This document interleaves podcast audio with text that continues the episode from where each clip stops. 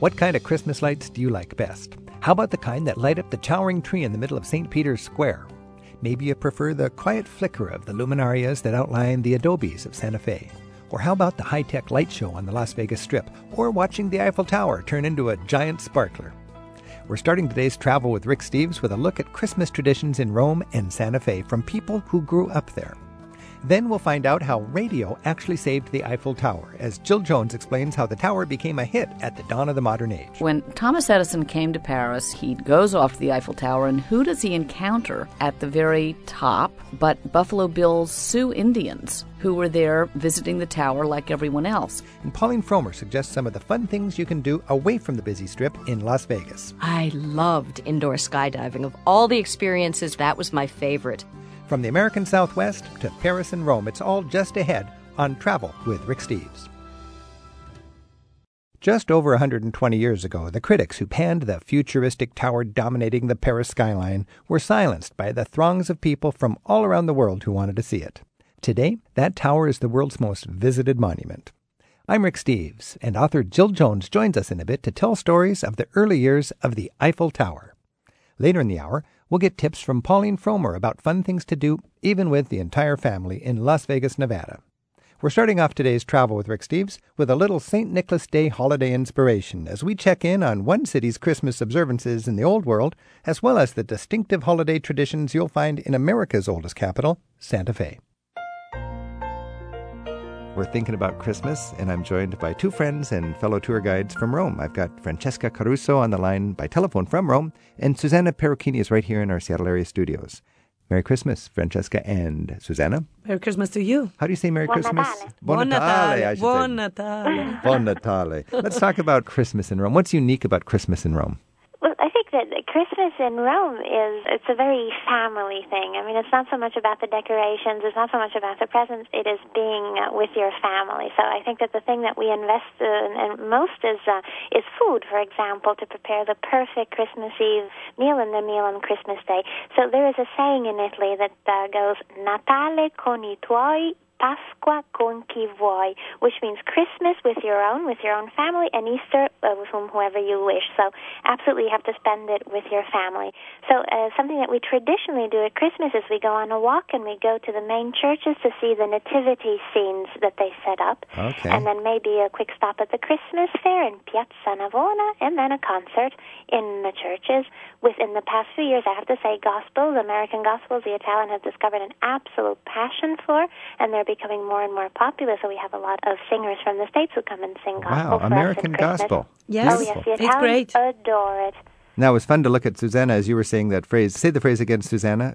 Is Natale con i tuoi, Pasqua con chi vuoi. Now, Francesca talked about the food is important. Susanna, tell me about your image of the classic Roman Christmas feast. When my mother moved from Padova to Rome, she started to cook differently. So in the northern part of Italy, we use more butter, rice, and of course in the south, tomato. It's a little bit more tasty. Uh, so she melted uh, what I call um, Veneto Lazio cuisine. Uh, At, in my house, uh, what my mother cooked wonderfully, and uh, it's very typical from Rome, artichokes. So Lazio meaning the state of Rome. Yeah, Rome the is in region. state of Lazio, The and Yes. then Veneto would be Verona and Venice. Yes, exactly, in Now, Padova. Francesca, in Rome, of course, this eel is a big deal, right? What What's with the eel on Christmas? Yeah, I still have a horrible memory of my childhood with my dad bringing the live eel home and the poor eel moving around in the kitchen sink as he had to. So the eel is flailing around in the kitchen sink as, as the relatives are coming over for Christmas. You've got a fresh one.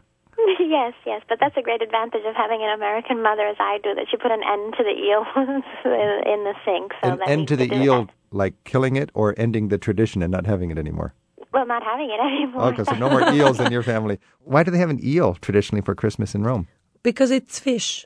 Yes, Christmas Eve is fish, and the Roman specialty on Christmas Eve is fried things. So it can be anything from pieces of vegetable to pieces of fish to pieces of fruit like apple, dipped in a very, very light batter and fried.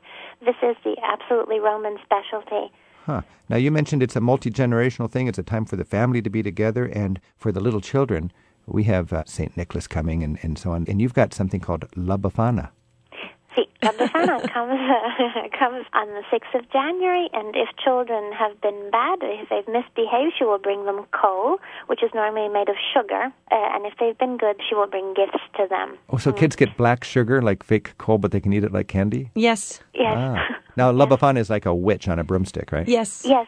And you've got your Christmas season that really, for a tourist, if you like all the festivities for Christmas, all the markets and so on, they go until January 6th. Yes, exactly. And that's yes, Epiphany. uh, January 6th is the last day of the Christmas That was when, I I guess that's after 12 days of Christmas, That's when the Magi. Uh, Yeah. when the three yeah. kings The finally three brought kids, the gifts. Exactly. Yeah. So that marks that's the end when of the we, Christmas That's season. when we put away our nativity scenes and we take the decorations off the tree. Because I've been to Rome many times after Christmas, like for New Year's, and I've got all this Christmas fun on the streets, and it really is this La Befana festivity that Yes. Yes, people are doing. absolutely. And Yes. everybody's on the Piazza Navona, and they've a Christmas market. Yeah, that is the place where you usually want to see the Befana coming down. Usually they use this big ragdoll, Mm-hmm. uh, like La Befana, coming down the roofs of Rome to the, the main square, which is uh, Piazza Navona. So Piazza Navona is the, the place where you want to be on the 6th, on the night before. And just like little kids in America get photographed with Santa Claus, I think little kids in uh, Rome get photographed with this La Befana. Yes, even Yes, though Santa. Claus is a Babbo Natale, it's something that we know. Always there. And Yes. in Rome, the presepe is a big deal. That, that's the local word for manger scenes? Eh, presepio. Yes. Presepio. Yes.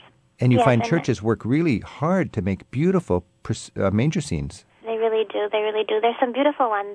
Even if I have to say, maybe uh, I think Susanna, you agree that the most beautiful presepi in Italy are the ones made in Naples. Exactly. But we have a in the 1700s especially, and we have a fantastic one that's on display all year round in uh, Rome by the Roman Forum, which is absolutely worth a visit.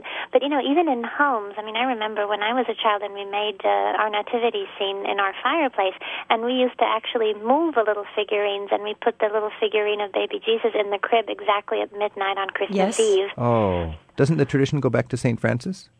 St. Francis created Yes. the um, nativities to help uh, tell the story of the birth of Christ. So he was such a creative teacher, and he used that to help tell the Christmas story. Yeah, we and still do it. too, no? Yeah, yeah. And today, when you go to Naples, you find entire streets dedicated to selling little figurines for the Presepio. Months ahead of time. And of course, the grandest manger scene is the size of a regular house. Yes. And it's on the main square at St. Peter's in front of Yes. the church. Yes. Yes, yes, With the big they- tree. Well, now, who brings this big tree? Every year it comes from a different area, and there's a very long waiting list for villages in the mountains in the Alps that want to send it. So, Catholic villages all over Christendom are trying to send the Pope a tree. Yes. for Yes. Christmas. All right. I've been talking with Francesca Caruso from Rome and Susanna Perocchini right here in our studio, and we're celebrating Christmas all over the world. Thanks so much for joining us. You're welcome. Buon Natale. Buon Natale. Buon Natale tutti.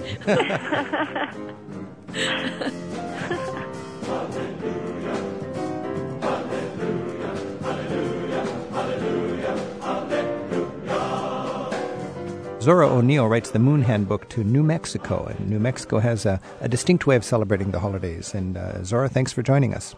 Oh, thank you. It's great to be here. Zora, you grew up in New Mexico, and you're working now as the expert on New Mexico for Moon Guidebooks. Uh, what is unique about New Mexican Christmas celebrations? Honestly, it feels a little pagan. Uh, there's tons of fire, which is fascinating. Uh, Probably the image that people know best is all the luminarias, which are the little paper bags. They're filled with sand to weight them down with a candle inside, and they give off this beautiful golden glow. And people use them to line streets and put along the edges of the roofs on their houses and things like that. So the whole cityscape in Albuquerque, Santa Fe, Taos, pretty much everywhere in the state gets dotted with these luminarias, which, not to get too bogged down in technicalities, but up in northern New Mexico, they've started calling them farolitos anyway. So it's a debate you'll wade into when you get there. Uh, but it's a beautiful, beautiful scene. And then in Santa Fe, on Christmas Eve, in part of the city, they light bonfires all along the street. And people sort of walk from bonfire to bonfire, and all the galleries are open. It's a very sort of special Santa Fe vibe. I remember being up there once, and the kind of carols that people were singing were, for instance, You Can't Always Get What You Want. Yeah. Not the most traditional selections. Well, speaking of a special vibe, I think that's unique about New Mexico because you got this hippie culture overlaid with the Indian culture, overlaid with the Spanish colonial culture, and uh, it shows itself in different times of year. Yeah, it's great. And Christmas is when sort of everybody comes out in the street and does their thing together. At the pueblos, um, pretty much every pueblo has a dance on Christmas Eve, And this is one of the most amazing times to go visit a pueblo if you have a chance. It's late at night. I remember when I was a child, I didn't appreciate this at all because it was freezing cold and had to stay up really late and I was tired and walk a long way and you're standing there like under the stars blinking in the freezing cold mm. air and you hear the drums beating from miles and miles away. So you have that almost pagan feeling culture with the drums and the fires, but on the cover of your book you've got uh, Christian crosses with Indian art on them. So there, right. there is that colonial Christian Mexican sort of style of Christianity also in the Indian communities. Is that right? Yes, definitely. I mean, it's very, very syncretic. I remember being at a dance a few years ago and they did Christmas Mass.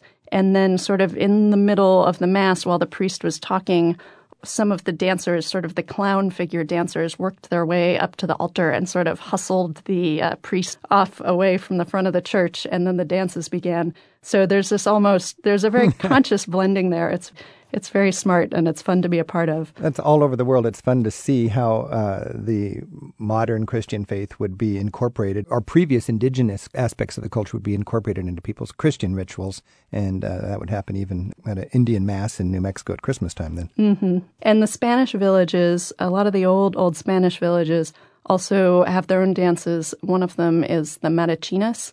And the fiddle music that is played at those dances is I have some recordings of it, and occasionally when I'm feeling homesick, I listen.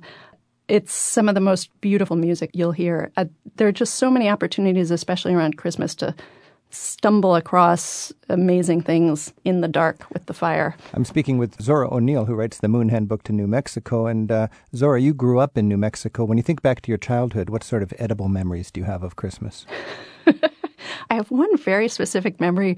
Uh, one time we were at the Taos Pueblo at the governor's house, which sounds fancy, but it's not. It's just one of the little houses in the center of the Pueblo, one of the old mud brick houses. And there was this huge spread, and it was sort of an open house. We could all sort of run in and out, and I was maybe like six.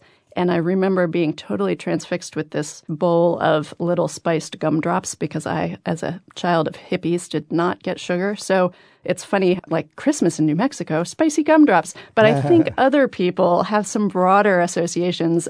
There are tamales. People go crazy making tamales around Christmas because it's a very festive thing. When you make them, you get all your friends together, you make a huge batch of them, and then you have a party and you give some of them away. So tamales are especially delicious around then. And any time of year, if you, if you want to mix your chili peppers, what, you, what can you say? If you want green and red? Ah, you say, I'd like Christmas to your server at the restaurant. It's very handy. So, you know, even if you're missing Christmas, you can still have a little bit of it on your plate all year round in New Mexico. And even if you're a, a red chili person most of the year at Christmas, you can say, I'd like it. Exactly. Christmassy, red and green. Zora O'Neill, thanks so much for giving us a, an insight into New Mexico and best wishes with your work as the author of The Moon Guide to New Mexico. Thank you so much.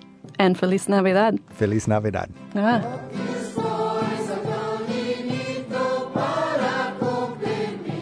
Up next, Jill Jones explains how the Eiffel Tower quickly became and remains a world icon. And Pauline Frommer tells us about her favorite fun things to do in Las Vegas. It's travel with Rick Steves.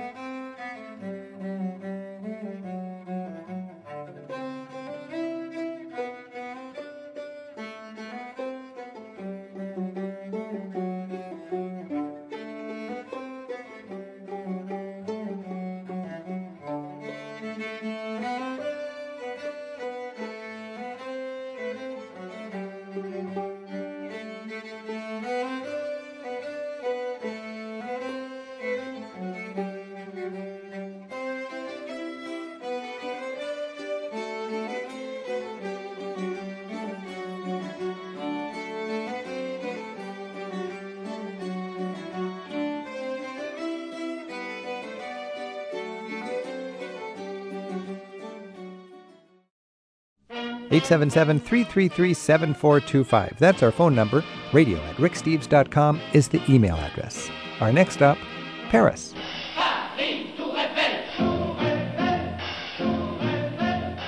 I'm Rick Steves. This is Travel with Rick Steves. And if there's one icon in Europe that you think of as far as an attraction, it's got to be the Eiffel Tower. I mean, an 18,000 piece erector set, two and a half million rivets, 60 tons of paint, built back when they couldn't imagine something so tall. And even today, 120 years later, it just takes your breath away. We're talking about Eiffel Tower today. We're, we're talking with Jill Jones, who's written a book called Eiffel's Tower that looks at the construction of this in the historic and social context as this was built back in 1889. Jill Jones, thanks for joining us. Thanks for having me. Great to be here. Take us back in your book, Eiffel's Tower, to the year 1889. Why was the Eiffel Tower built in 1889? Give us the, the context here. So, the French Republic uh, had had a number of rocky decades. They were surrounded by monarchies, and they wanted to make the point that democracy and self made people were really superior. And so they decided to hold this 100th anniversary World's Fair celebrating the downfall of the Bastille. And the French had actually been doing these fairs for quite a while, and they had a genius for them. But they needed a very spectacular centerpiece, and they held a contest, and Gustave Eiffel, who was a self made millionaire railway bridge designer and builder with a global empire, came up with uh, some in house architects with this spectacular design. This is the 100th anniversary of the falling of the Bastille. That means they cut the head of the French uh, king and queen off, and it was the beginning of the Republic. Is that right? So they're reminding Correct. people this is a, the world's great democracy.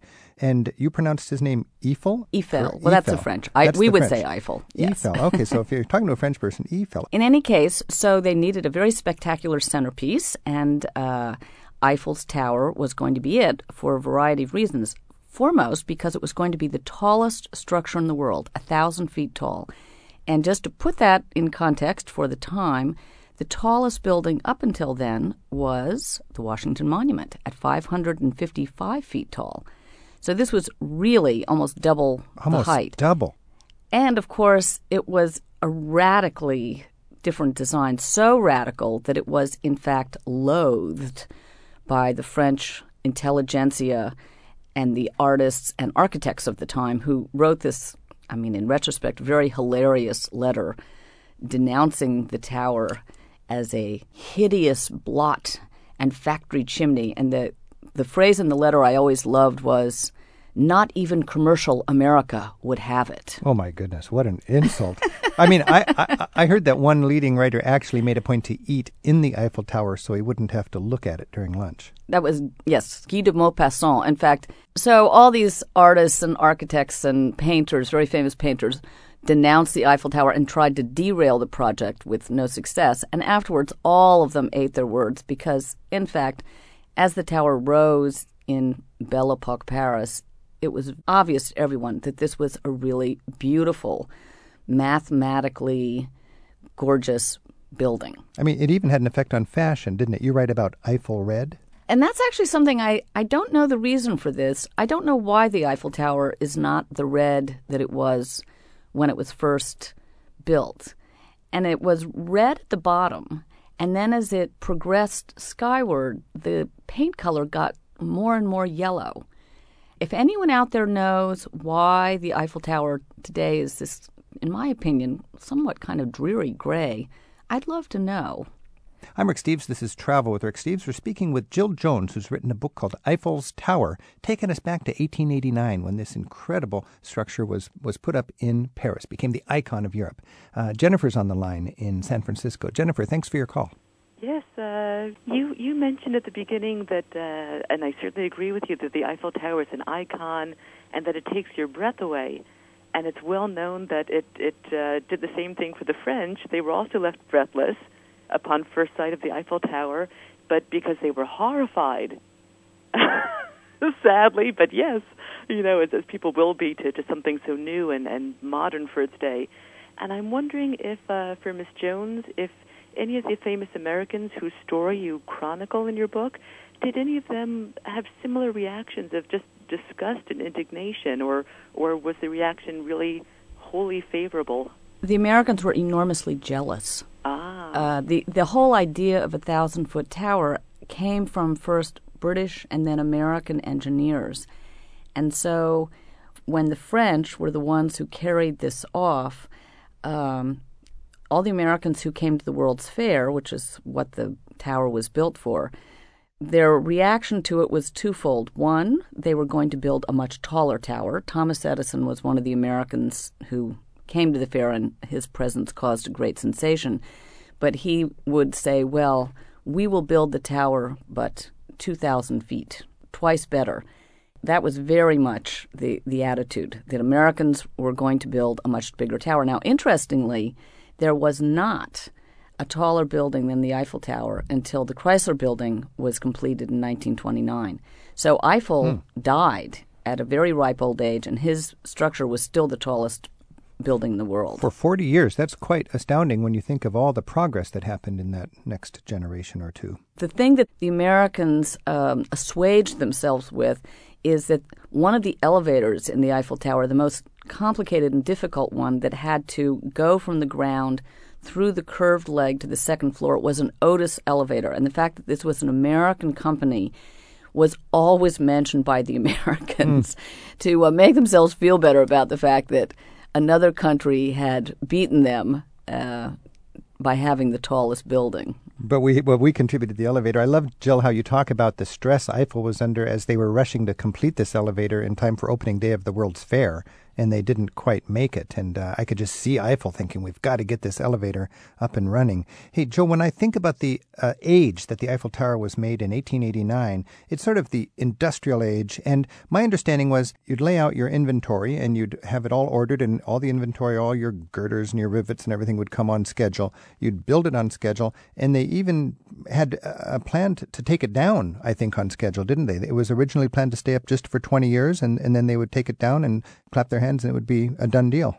Well, what happened was originally the French government was going to pay the full cost. They reneged, leaving Eiffel with only a million of the francs that he needed of the five million francs. So he was a very successful businessman and he managed to raise that remaining four million francs. But the condition was that the tower would stay up for 20 years so he could recoup his investment. Well, in fact, by the time the fair was over in November of 1889, after six months, he had already recouped his investment. So the tower was very profitable. But the real thing for Eiffel was he took huge pride in this creation. And so from the time the tower went up, the big challenge was how could he make sure it never came back down? And he hmm. was, uh, I think he was a genius.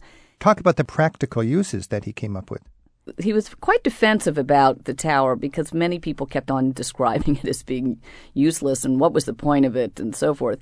And so from the very beginning, he was using it to study weather, and he had all these rooms on the very pinnacle of the tower that were given over to scientists who did all kinds of astronomical investigations and they studied the sun and the winds and so forth.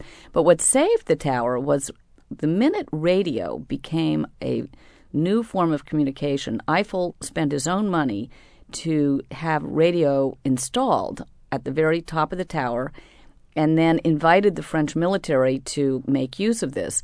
And it didn't take that long before the military realized that strategically this was very handy. And so, in the end, I mean, that was what saved the tower. So, Marconi saved the tower? Yes. And did it have a practical use in World War I, as it turned out, as France was fighting for its very existence? There are many charming stories attached to the tower, and one was that the radio equipment intercepted a message from the Germans saying that they couldn't move forward with their cavalry because they did not have enough hay to feed their horses.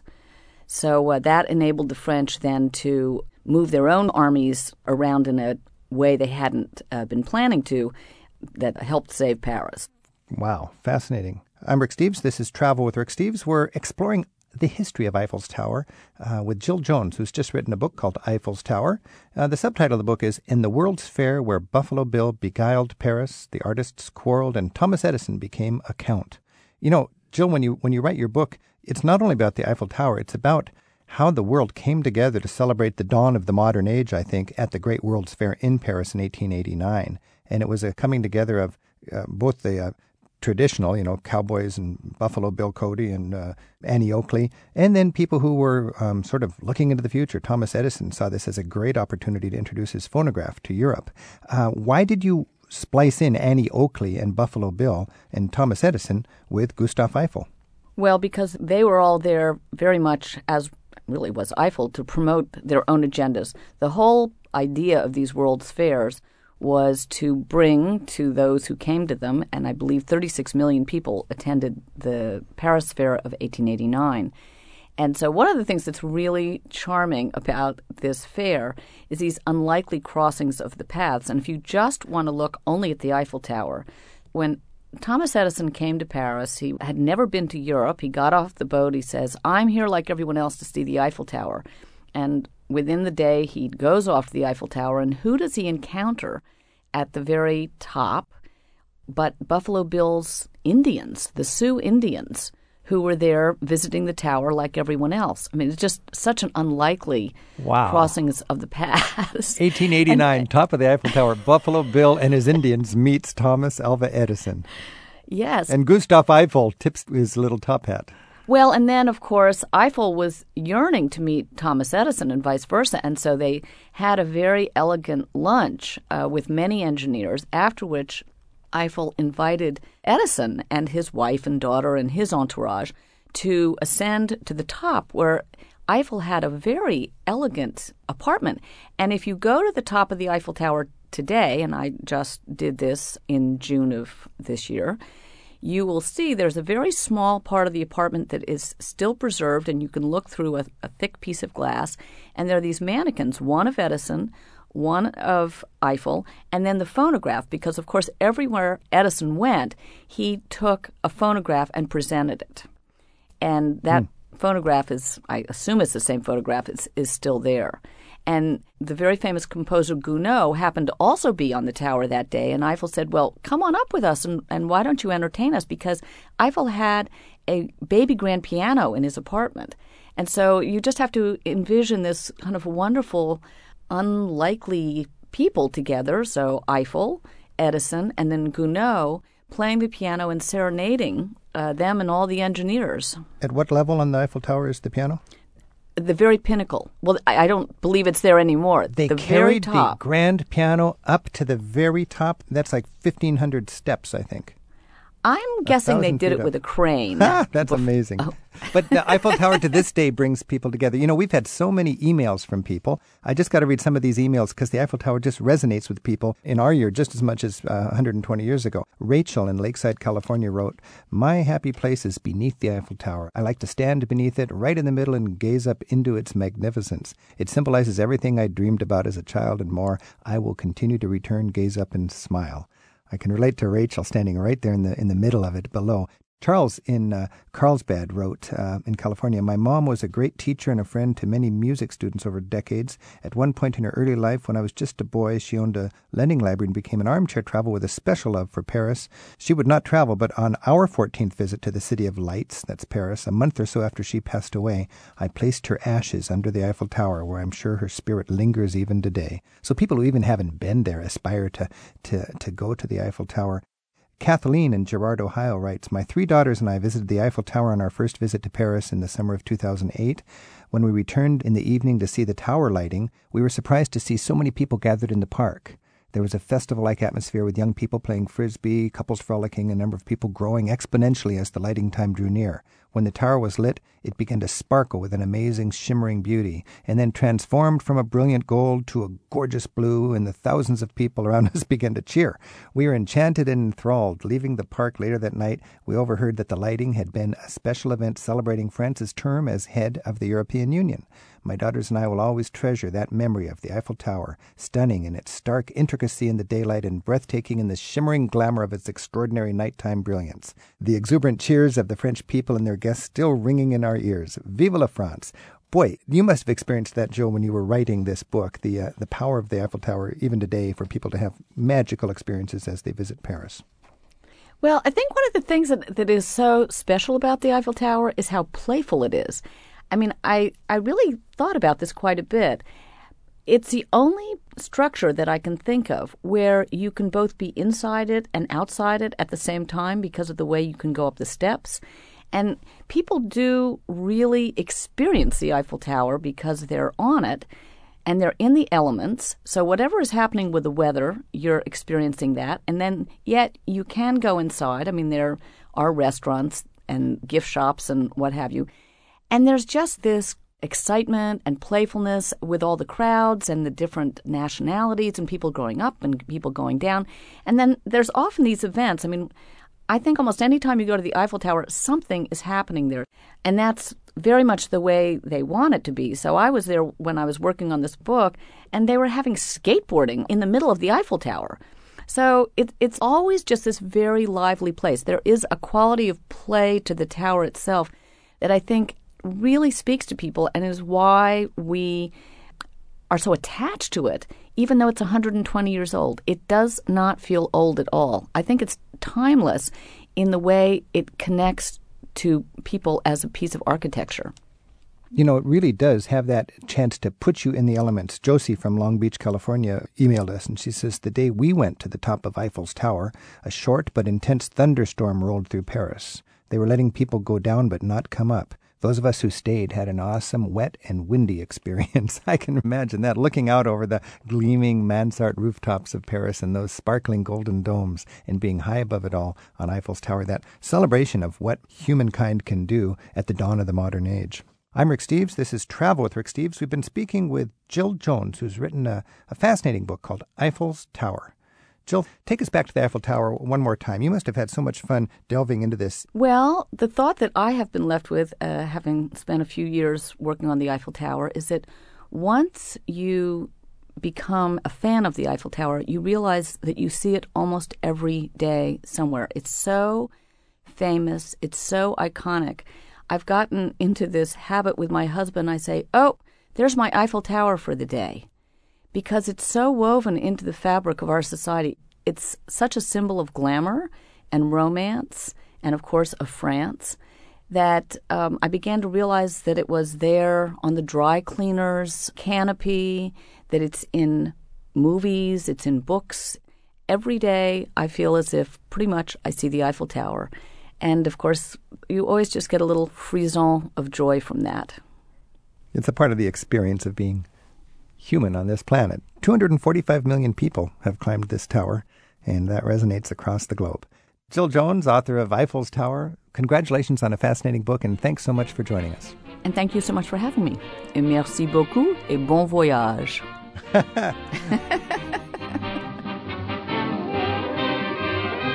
Coming up next, Pauline Frommer guides us through one of her favorite cities, Las Vegas.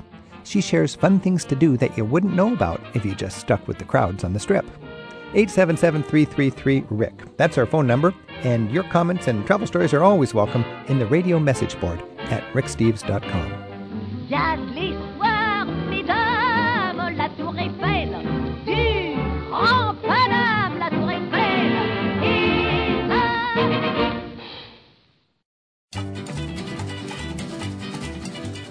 One of the most popular tourist attractions in the entire United States is Las Vegas. Lately, Las Vegas has had a little bad luck of its own, and we're going to check in with the author of Pauline Frommer's Las Vegas to see what's going on in Sin City.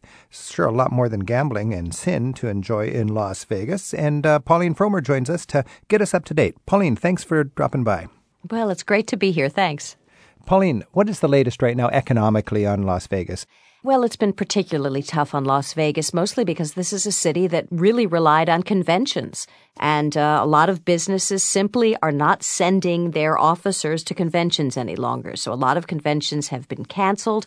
And Las Vegas itself has lost a lot of the flights that used to go there because you had so many leisure travelers. They, these routes weren't as profitable for the airlines as those that get more business travelers. And so nowadays there are 20% fewer flights than there used to be. A final crushing blow to Vegas. It used to be they had a lot of drive-in traffic from California. Now those folks stop at Native American casinos along the way. So uh, a triple whammy hitting Vegas. But that means for anybody who wants to go, prices are lower than they have been in years. So you've written this book, Pauline Frommer's Las Vegas. You've researched it yourself personally. What you spent a couple months there just checking all this information out? I know. I have a very tough life, don't I? Yep. I spent a, a couple of months in Vegas. Yep. And there's more to the city than just gambling and lounges and strip joints. Uh, you've even got a chapter for families and so on. Yeah. If you don't like to gamble, is there any reason to go to Las Vegas?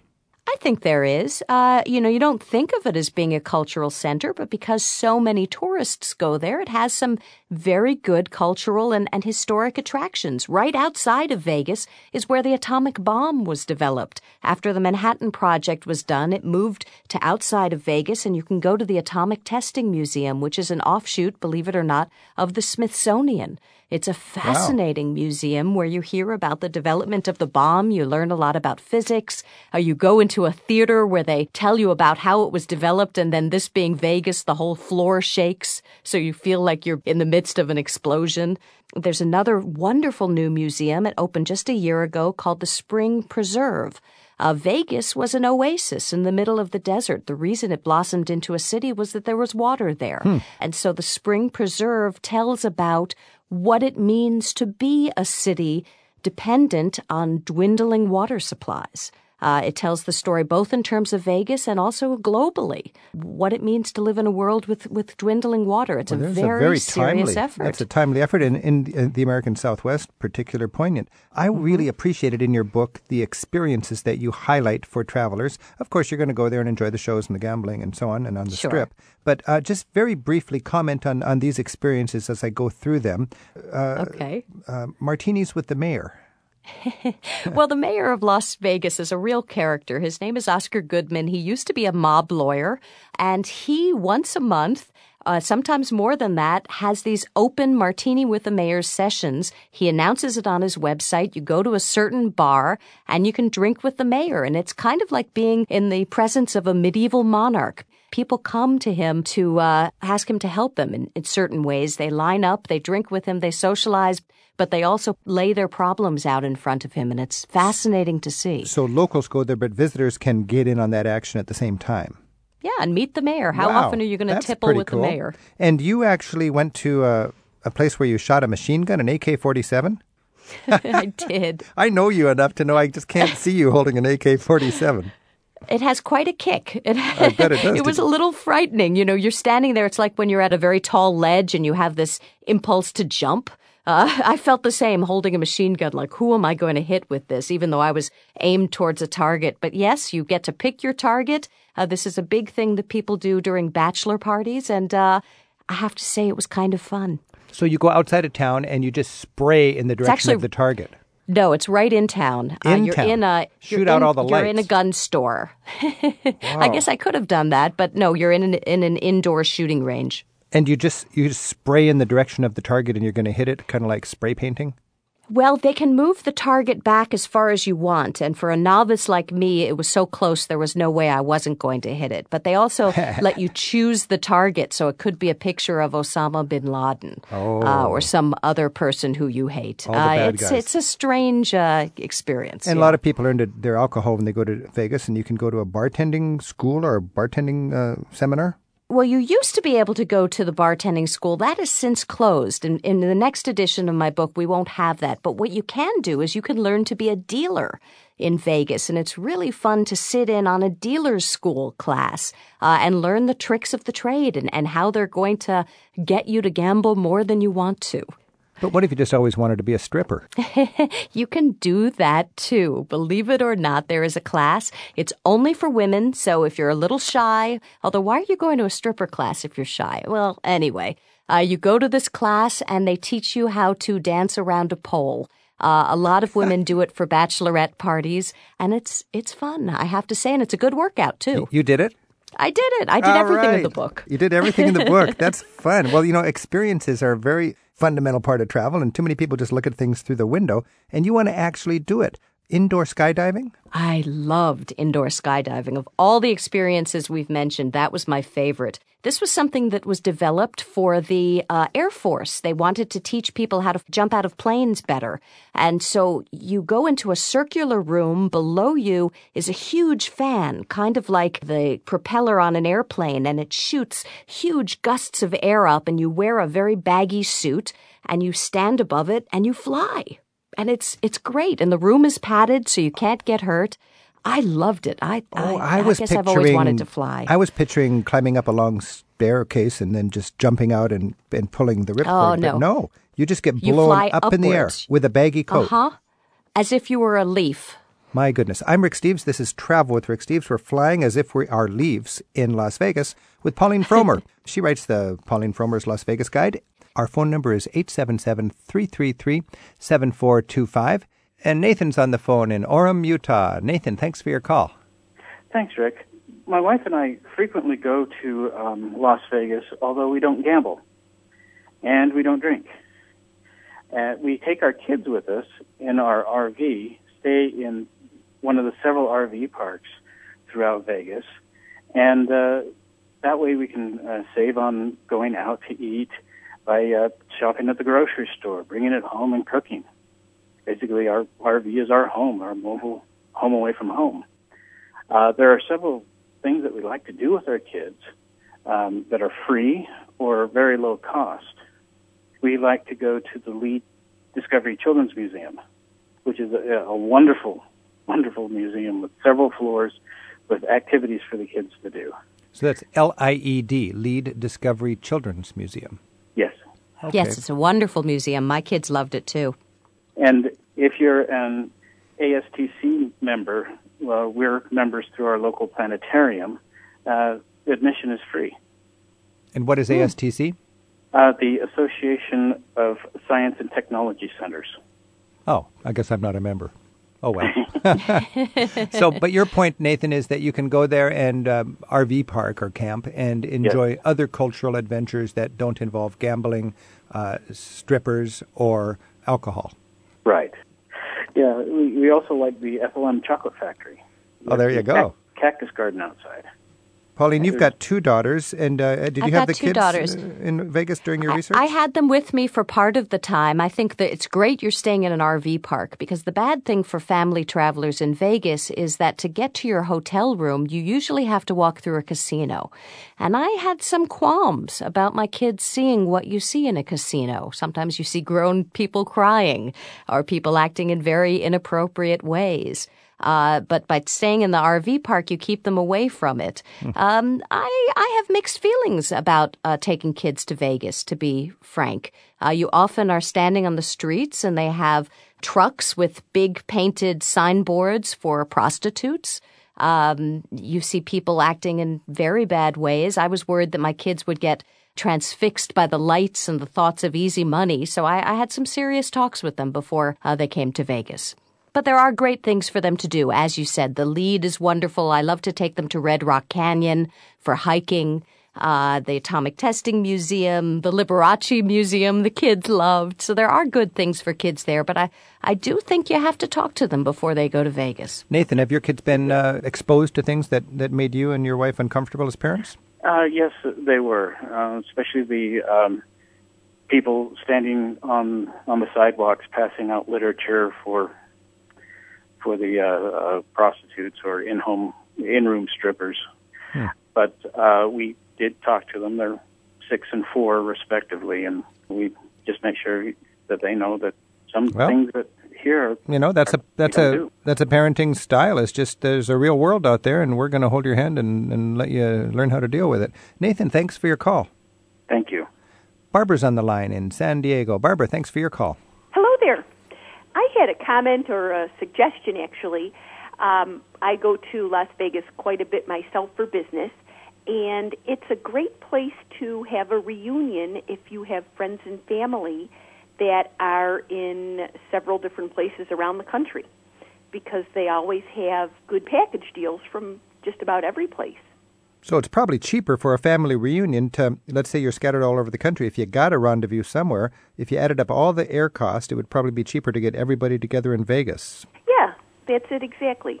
Pauline, does that make sense?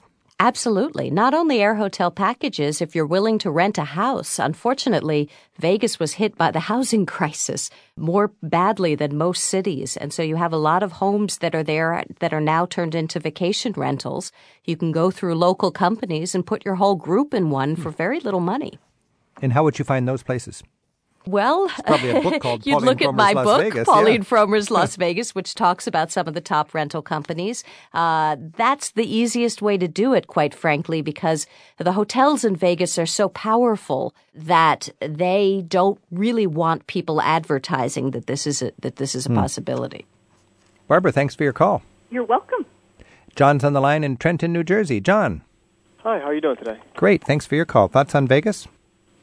Yeah, Vegas is one of my favorite tourist destinations because anytime I go there, you could stay, we'll say at a first class hotel for a really cheap price. I was actually online this morning and I actually found um, hotels such as Stratosphere for about thirty dollars, Luxor for about sixty dollars. It's unbelievable. Hmm. Because a couple of years ago, it would have cost you a good two hundred dollars a night. Mind you, of course, this is midweek. So you're going to go Right. Monday, Tuesday, Wednesday, Thursday. Those those are the cheap nights. Yeah, Monday through Wednesday are usually the cheapest ones. If you try Thursday, Friday, Saturday, then you get the weekend crowd. It becomes a lot more expensive then. But if you go midweek, I would figure that I would imagine the airfare is uh, on a similar kind of cycle. If you're trying to fly there on a on a Friday, you're going to pay a top dollar, wouldn't you, Pauline? Yeah, absolutely. You know, Vegas is cheaper in many ways, not only uh, hotel prices, but every single uh, show on the strip is being deeply discounted. There are wonderful kiosks up and down the strip called Tix for Tonight. And when I was last in Vegas, you could get literally every show on the strip with maybe three exceptions for half price. As well, they're discounting food. At the Tix for Tonight booth, you can buy coupons for two or three dollars, which get you half off meals at some very nice restaurants. Wow, this sounds great. What is the name of that booth again? Tix for Tonight. You'll find five of them up and down the strip. So TIX, Tix for Tonight. Pauline, you wrote that uh, the Cirque du Soleil has redefined entertainment in Las Vegas. What do you mean by that? Well, now almost every show you go to has some Cirque like touch to it. Even if there's no point for it, suddenly somebody is doing acrobatics or hanging from a rope. Uh, sometimes even in, you know, a singer is singing. When Celine Dion had her show, which has since closed, you could barely find Celine on stage because there were so many acrobats, you know, bouncing all around Ah, her. And that's been the Cirque influence then, this over the top kind of stage It's show. yes. I don't know if it's over the top. but It's it's an aesthetic. Right. Uh, it, it's very surreal in terms of its imagery. Uh, it's very focused on acrobatic tricks, Hmm. uh, and so you're seeing them in all kinds of shows. You know, when I was eh, reviewing, uh, I have a whole chapter on the shows of Vegas. I went and saw 82 long-running shows, including topless shows. You know, strip shows, and even in those, they now have acrobats for Hmm. God knows why reason. Ah. Now, you were impressed by the fountain shows at Bellagio, weren't you? I love the fountains at Bellagio. They really are spectacular. And you know, they were engineered in a fascinating way, kind of like laser beams. They found a way to twist the water as it comes out of the fountain. So it's not just a normal fountain. It can do many more things than most fountains do, mostly because of the engineering. Uh, it's, it's really a, a marvel. And Pauline, when we're talking about gambling, you mentioned that blackjack is one of the more social games and the best odds for players. What do you mean by social game? And and I didn't know the odds would be better from one game to the other. Oh, the odds change very drastically from game to the next. There are certain games like uh, roulette where your odds of winning are very, very low. But uh, yes, uh, blackjack has the best odds in terms of how much the house wins versus how much the customers win. And it's nice to sit around a table with folks and uh, chat. It's somehow a little bit more low key than craps, where everybody's shouting and throwing dice and not usually winning. That's another that's another game that's heavily tilted towards the house. So if you're a novice, you don't have a lot of money, and you just want to kind of have a fun, easygoing social time gambling, you'd recommend blackjack. I'd recommend blackjack, and I'd also recommend giving yourself a limit and maybe going to one of the cheaper casinos uh, because you can pay less per hand at the cheaper casinos than you will at, say, the Bellagio or Wynn. You're going to lose a lot more money a lot more quickly, and you will lose money. That's the thing about gambling. Almost nobody wins. So you got to go in and see it as your entertainment cost if you're if you're into Set it. Set a limit and consider it an entertainment cost. That's good advice. And then let's wrap it up talking about weddings or affirmations of your wedding vows. Uh, this is just a, a very popular part of the Las Vegas experience, it sounds like. Oh, yeah, it's a huge industry, and I don't think there's any other place in the world that marries people as creatively as they do in Vegas. You can have a Cirque du Soleil wedding where they'll hoist you up on ropes and you get married in midair. You can have one, two, or three Elvises of officiating at your wedding, one being young Elvis, one being middle aged, and one being almost dead. Uh, there are also weddings uh, that are Gothic weddings where the minister rises from a coffin. Uh, basically, whatever your fantasy is for your marriage, you could do it in Vegas. There are so many hundreds of, of these tiny chapels, uh, as well as chapels within the major resorts. Do people do this as a kitschy, fun uh, entertainment part of their group get together in Vegas where a couple of people will do an affirmation and they'll, they'll all attend and it's sort of like Rocky Horror Picture Show? I think so. You know, the institution of marriage has a rather stodgy reputation. So by getting married in this wacky way, you're kind of saying your sex life isn't dead, perhaps. So let's just tell me what it would cost. I'm going to go to Las Vegas. I'm going to meet a dozen of my friends, and my wife and I are going to take everybody out one night, and we're going to have another uh, reaffirm our vows. Just the, sure. the the ballpark. What am I going to pay to do that? Oh, there's no ballpark really. It really can vary greatly. I mean, you can get married in Vegas for as little as $125 total if you do a drive through ceremony, if you never get out of your car. Now, I want a uh, kitschy little chapel with Elvis officiating. Okay, okay, just tell me this. I want to rent. That would be 300 or 400. Okay, so I'm going to rent a kitschy chapel and it comes with Elvis. I can do that for an hour for 300 bucks? Probably, possibly less. Maybe in uh, this nowadays. economy, Elvis is going for yeah, cheap. Probably. I'm Rick Steves. This is Travel with Rick Steves. We're exploring a very important cultural part of the United States, Las Vegas. And Pauline Frommer's written the book, Pauline Frommer's Las Vegas. Pauline, if you're going to sum it up just with one sort of attitude that people take to Las Vegas, what would that be? I guess fun. You go to Vegas to just let it all hang out, uh, experience a different side of yourself, and hopefully not lose too much money. Pauline Frommer's Las Vegas. Thanks so much, Pauline. Thank you. Viva Las Vegas with your neon flashing and your one arm band is crashing. All those homes down the drain. Viva Las Vegas, turning day into nighttime, turning nighttime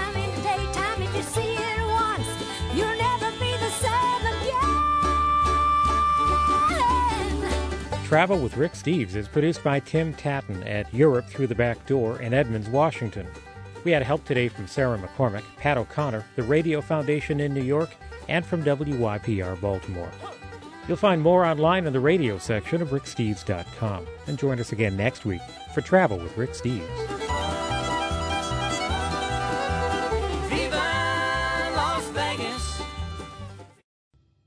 Each year, Rick Steves tour guides take thousands of free spirited travelers on escorted tours through Europe, one small group at a time.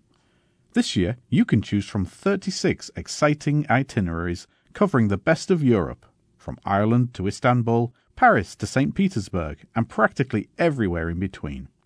For a free tour catalogue and Rick Steves Tour Experience DVD, visit the tour section at ricksteves.com.